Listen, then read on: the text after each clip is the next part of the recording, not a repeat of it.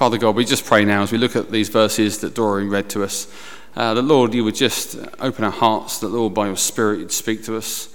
Um, Lord, take my thoughts, take these words, and Lord, may they be what you need them to be for everyone who listens. Um, that, Father God, uh, you would speak to people, Father, not me, and that, Lord, your name would be glorified, that your name be lifted high, and that every single one of us, Lord, um, will be leaving this place closer to you, closer to each other, Lord, and just in a better place than we first came in. Father, we just thank you for the privilege of church, uh, the privilege of worship, the privilege of looking at your word, Lord, and applying it to our lives. And, and Lord, may you do that now by the power of your Spirit. In Jesus' name. Amen. Sorry, before I start, um, sorry, this is not related at all. Um, eh, is this anybody's? Ah. I won't, I'll put it on that plate. okay. You're probably wondering, been wondering all week where that is. okay, there we are. That's, that's good. Um, so there's a story uh, about St. Patrick. It was, of course, St. Patrick's Day this week. Um, I didn't celebrate it because uh, not being Irish um, wasn't that sort of a, uh, something I particularly celebrate. But uh, St. Patrick's Day this week, and uh, there's a story of the baptism of King Angus. I think that's how you pronounce it. In the middle of the fifth century. Um, apparently, sometime during the ritual, so the story goes, St. Patrick, had a, who had a very sharp stick with a point at the end, he used to poke it in the ground and lean upon it as he, as he spoke to crowds. Uh, sometime during the ritual, St. Patrick apparently inadvertently, with his sharp stick, stabbed the king in the foot. Um, I would say we've all been there, but um, that's not the case, is it really? After the baptism was over, St. Patrick looked down at all the blood on the king's foot and realized what he'd done and began to beg the king for forgiveness. After presumably quite a few nervous moments on St. Patrick's uh, um, part, he asked the, que- the king a question. He said, My king, why did you suffer such pain in silence? The king replied, I thought it was part of the ritual. so, when the next person gets baptized, I'm going to see if I can poke sharp things into your feet and see if you mention it until afterwards. Um, we're doing a, sermon series, uh, in fact, a whole series that spills over into our connect groups during the week called paraklesis, a Greek word, uh, a Greek word for compassion in the New Testament, a Greek word that takes on many different forms uh, and, and just sort of is informing our idea of what it means to be compassionate to each other, what it means to show love to each other on this journey of life. We're all on a journey through life. And, uh, and the reason I tell that story is because that story is kind of like life in many ways, isn't it? Life is often painful, it's often unexpectedly painful. I shouldn't think the king was expecting uh, this godly man to shove a sharp stick through his foot any more than we expect the things that happen to us all too often um, to happen when they do. Um, often, uh, and we're like this story in that many people, like that king, accept their pain and their situation as simply part of life. Well, this is just it. And maybe, like the king, we suffer in silence as well. I wonder this morning how many of us, how many of you, including myself, are actually unhappy this morning at church. Come in like that, don't we?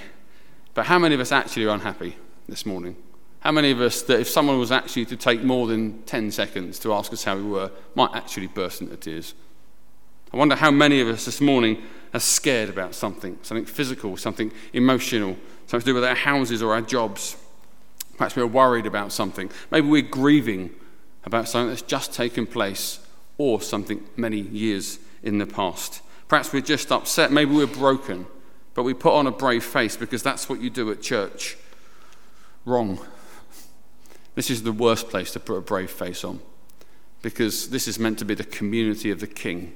And in the community and the king, in his courtyard, we're supposed to be brave and, and free to be open with each other. If you need to shed tears this morning, find someone that you trust and that you're particularly close to and let it out. Be honest with each other. Be open with each other. Let's love each other the way we've been talking these last five weeks.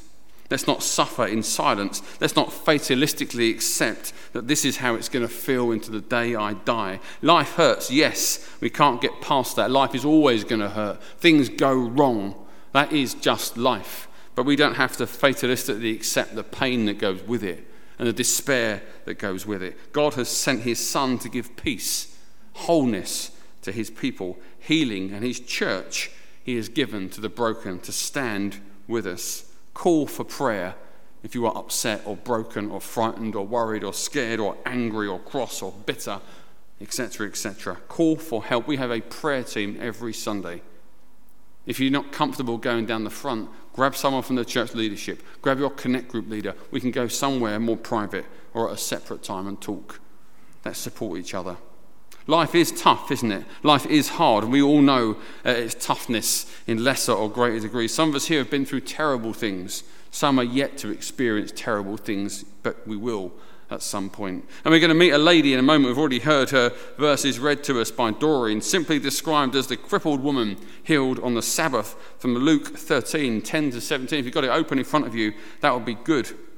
And I'll read it to you again, just in case you've. um, not familiar with the story. It says, On the Sabbath, or it says, On a Sabbath, Jesus was teaching in one of the synagogues and a woman was there who had been crippled by a spirit for 18 years. She was bent over and could not straighten up at all.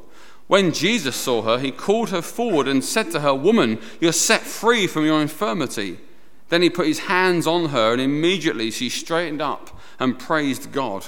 Indignant because Jesus healed on the Sabbath, the synagogue leader said to the people, There are six days for work and so come and be healed on one of those days, not the Sabbath. The Lord answered him, You hypocrites!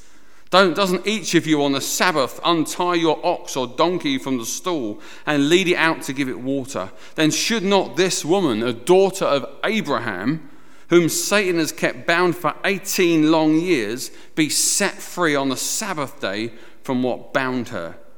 When he said this, all of his opponents were humiliated but the people were delighted uh, with all the wonderful things he was doing.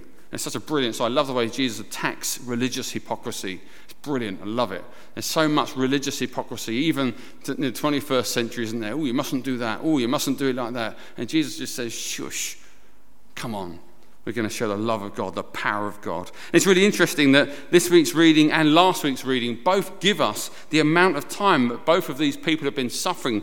The man at the pool of Bethsaida um, last week, and this woman um, who's been, has got a crippled back, a, a bad, a disabled back, he'd been ill for 38 years, and she's had this condition for 18. And it's a real challenge, actually, isn't it? It reminds us, these two stories, that life doesn't always have quick fixes. See, we've all been slowly changed. We don't realize it. But in our world of instant, we think everything should be instant.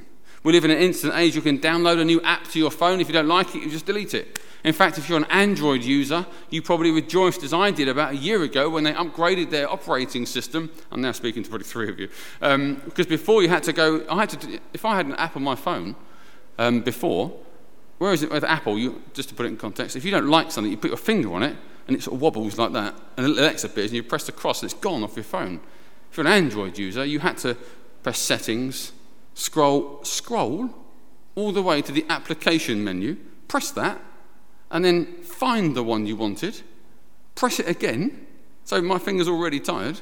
And then you go down, you find it, and then you have to look for the word uninstall. You click uninstall. You think that'll be it at this point. They're taking the mickey out of you at this point, aren't they? You click uninstall. Then it says, Are you sure? And you say, OK. And it takes a couple of seconds. Then you've got to press the home button to get back. How ridiculous is that? But we live, um, I, used to get, I used to complain about that and grow up. But we live in such instant times that when we go through terrible moments or difficult moments, we think that God will be as quick as Apple. But God actually is richer and deeper and more knowledgeable of us and the world than Apple or even Android. And actually, sometimes things take a little longer. And we must persevere in our trust of God. We must hang on when things go rough because actually, that process develops us in a way that comfort and instant never will. We grow in our faith sometimes in those difficult moments. Also, however, our compassion that we show people that go through long term illnesses needs to be long standing as well. How easy is it to show surface, short term sympathy? Hey man, I'm really here for you. Ring me whenever. We go home and forgotten. Maybe we think of them a week later. But how hard is it to show sympathy and love and empathy for a long time? Could you show it for 18 long years for someone that was in a condition? Not many people can. So we see in these verses that life is painful. This woman's life is a painful, a powerful reminder, should I say, that we all experience what she's going through to a lesser or greater degree. So, what can we say about her life? We can say in verse 16 that it is a pitiful existence. A pitiful existence, that she's to be pitied. Jesus says, This woman, uh, should not this woman, a daughter of Abraham, whom Satan has kept bound for 18 long years, he emphasizes that Shouldn't she be set free on the Sabbath day from what bound her? 18 long years, bent over like this, not able to straighten up, not able to get a job, probably not able to get married, not able to look after herself. 18 long years, a pitiful existence. I've done my fair amount of traveling, and my knowledge of the world, as uh, small as it is compared to some, I'm sure, just lets me know that this woman probably stopped being called by her name a long time ago. I wonder uh, that once she was a woman with a history and a name and a past, but I guess after 18 years, she's probably simply known as the woman with the bad back. How easy is it to define people by their illness? How easy is it to define people by their conditions? How easy is it for us to define ourselves by what we've got wrong? Do you know a shortcut to darkness in your soul is to constantly only see what is broken in you and not see the whole of you. We must attempt, actually, when things go wrong, to see ourselves the way God sees us. How does God see you? Well, if you're a Christian this morning, there is good news because when God looks at you, he sees the righteousness of his Son.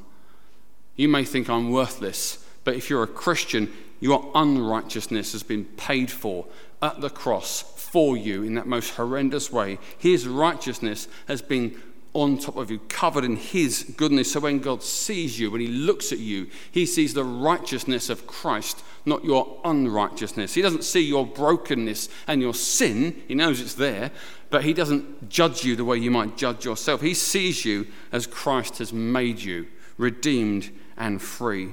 We know that the very Son that God loves so much, his one and only beloved Son, died for us. And we must see ourselves as so worth, worth so much to God that he would allow his only Son to be nailed to a cross to set us free. How many of you have, uh, just put your hand up if you've got uh, children 20, 30, 40 years old, that kind of, or that sort of age bracket. Sorry to make you feel old. Uh, I apologise there. But isn't it true that when you look at your kids, your children, even now, sometimes you don't see the 25, 30 year old with a big beard and maybe a bit smelly at times. You still see the little toddler that kind of toddles up into the kitchen, slightly inquisitive, because actually we see them the way we see them, not the way they might see themselves. And God sees his son when he looks at us, and we must see the way God sees us. Part of compassion, therefore, and care is us reminding people who are long term ill that we see more of them than what is wrong with them. That might mean that sometimes we widen the conversation past how was your hospital appointment or how are you feeling? Does it still hurt? Those things matter to ask. But you know, sometimes you can ask about the football. Sometimes you say, Did you see that film at the weekend? Are you enjoying the weather? Widen the conversation to include more than just what's wrong so they know we know that there's more going on. My brother, yesterday, I spoke to on the phone. Um, I phoned him, which is quite rare, bless him, um, but that's a different sermon. And, uh, and so he was uh, walking down, he went to, went to Tesco's and he met a guy from his church. And this man, sadly, his wife is terminally ill with cancer and probably hasn't got too much longer to live. And it's been going on for a long time. And he said, Do you fancy a quick coffee? And my brother said, Yeah, that'd be okay, let's do it. And they sat and had a coffee and they just talked about everything but this man's wife who's passing away. Not because my brother didn't care, because the man didn't want to. And he said, What makes church difficult sometimes is I walk in and that's all people want to talk to me about. And he said, And I love that they care, but just sometimes I'd like to talk about other things. Because guess what? There's more to his life, there's more to him than that. This woman had a pitiful existence that I'm sure that's all people could see. She had a physical affliction. In verse 11, we read almost the same verse a woman who'd been crippled by a spirit for 18 years. She was bent over and could not straighten up at all. This is life for so many people, isn't it? The spirit is willing, but the body is broken. She was trapped by her condition. We're all trapped, aren't we? By our fragile bodies. If you think you haven't got a fragile body that's broken, you delude yourself. We delude ourselves to about 25, I think, when we're younger. We think we're the ones that are going to buck the trend and never have bad knees and dodgy backs uh, and get tired at about 8 o'clock. I'm not there at all yet, by the way. Um, but it happens, isn't it? You can't stop it. It's called getting old. Our bodies are broken, the Bible says. And she's trapped by her condition. But there is a wonderful verse in 2 Corinthians, um, chapter 4, verse 7, when Paul writes this. He says, but we have this treasure in jars of clay to show that all this, sorry, to, sh- to show that this all surpassing power is from God and not from us. We are hard pressed on every side, but not crushed, perplexed and not in despair, persecuted, but not abandoned, struck down, but not destroyed. But we have this treasure in jars of clay. It's such a lovely verse because it reminds us that our bodies are like clay jars. They have chips in them, they fade in the sunlight, um, they have cracks down the side. Sometimes they just shatter. But God, in His wonderful care, has put His life, our life eternal through Jesus Christ, death and resurrection, in this jar of clay which is slowly cracking. I've got the lines to prove it. Slowly cracking and fading and breaking because this body is a jar of clay, but there is another one that's coming. Be encouraged if you know Jesus Christ this morning. There is more to you than the cracks and chips that you have collected across your life so far. When people saw her, they probably just saw a sad woman in a pitiful existence trapped in her body. But when Jesus sees her, um, he does something wonderful, doesn't he? And in fact, we see another element of compassion this morning. Um, as Jesus sees this woman, what does he do? He calls her forward, the Bible says, and then he heals her. Uh, and it's really interesting, actually. Um, he uses the, the word Satan, doesn't he? He talks about the devil keeping her bound for 18 years. It says she was bound by a spirit. And then in verse 16, that the devil was held her captive, bound her for 18 years. Jesus is saying that this physical condition is a result of a spiritual problem. That's a massive topic, which you'll be pleased to know I'm not going to talk about for the next half an hour, because I'm sure you do want to go home at some point. But we know, don't we, that sometimes our physical conditions can be made worse or even caused by internal pressure. Stress is the obvious one. Anxiety, excessive worry can all cause strange pains, sleep problems, or digestive problems, and even skin complaints or weight issues, to name a few. And I suspect that it's true, true of excessive bitterness or anger or unforgiveness. I suspect guilt can affect you physically as well. For her, her illness was the devil himself. That's not necessarily always the case. But what I love about this and what we see here is that when Jesus sees her, he doesn't see what's wrong with her, he sees something deeper he sees something else. Um, I've got a picture of an iceberg um, dead ahead. There we are. Um, that was a Titanic quote, never mind. Um, now, when you look at an iceberg, you think the bit, well, you may not do, but most people think that that bit at the top is an iceberg. In fact, it isn't. An iceberg is that plus that mass of ice under the waterline. And in fact, um, when the Titanic sunk, I don't think it sunk because it hit the bit sticking out of the water. I think it sunk because it hit the bit underneath the water. And isn't that true for most of our problems in life, or a lot of our problems in life? We think, okay, they've got this physical problem, and if I fix that, they'll be all sorted. But isn't it true sometimes we need to look below the waterline? We need to look at what else is going on in someone's life because it might not be just a practical solution is needed. They may need care that goes deeper than what we can see on the outside. This woman didn't just need a new body, she needed to be released from the oppression of Satan himself. A friend of mine from a long, long time ago, uh, a woman called Sarah, um, had a couple of brothers and a couple of sisters, and uh, one of her sisters had epilepsy quite bad. And there's a terrible story that she quite happily told anyone, really, of the day she came home from school. I think she was probably 15, 16 at the time. Um, and her sister was in the bath and had an epileptic fit and died. I think she drowned. And poor old Sarah was the one that found her. Now, when you spoke to Sarah, you would assume that she'd dealt with all of the awful emotional baggage that comes with seeing and experiencing something like that. And she would say, Yes, it's fine. Yeah, it's fine. Yes, that was a long time ago now. But I hear that she was at a Bible study group at the church we attended. And, uh, and there was an American guy there. And she told the story like she told it to everybody else. And he said, That must have been awful. And she said, Oh, no, it's fine. And he just said one extra line that no one else had ever said to her. He said, Yeah, but is it really fine? And she burst into tears, floods of tears, I think, because actually Sarah, bless her, hadn't dealt with anything. So above the waterline was a woman that said, I've dealt with it, everything's fine.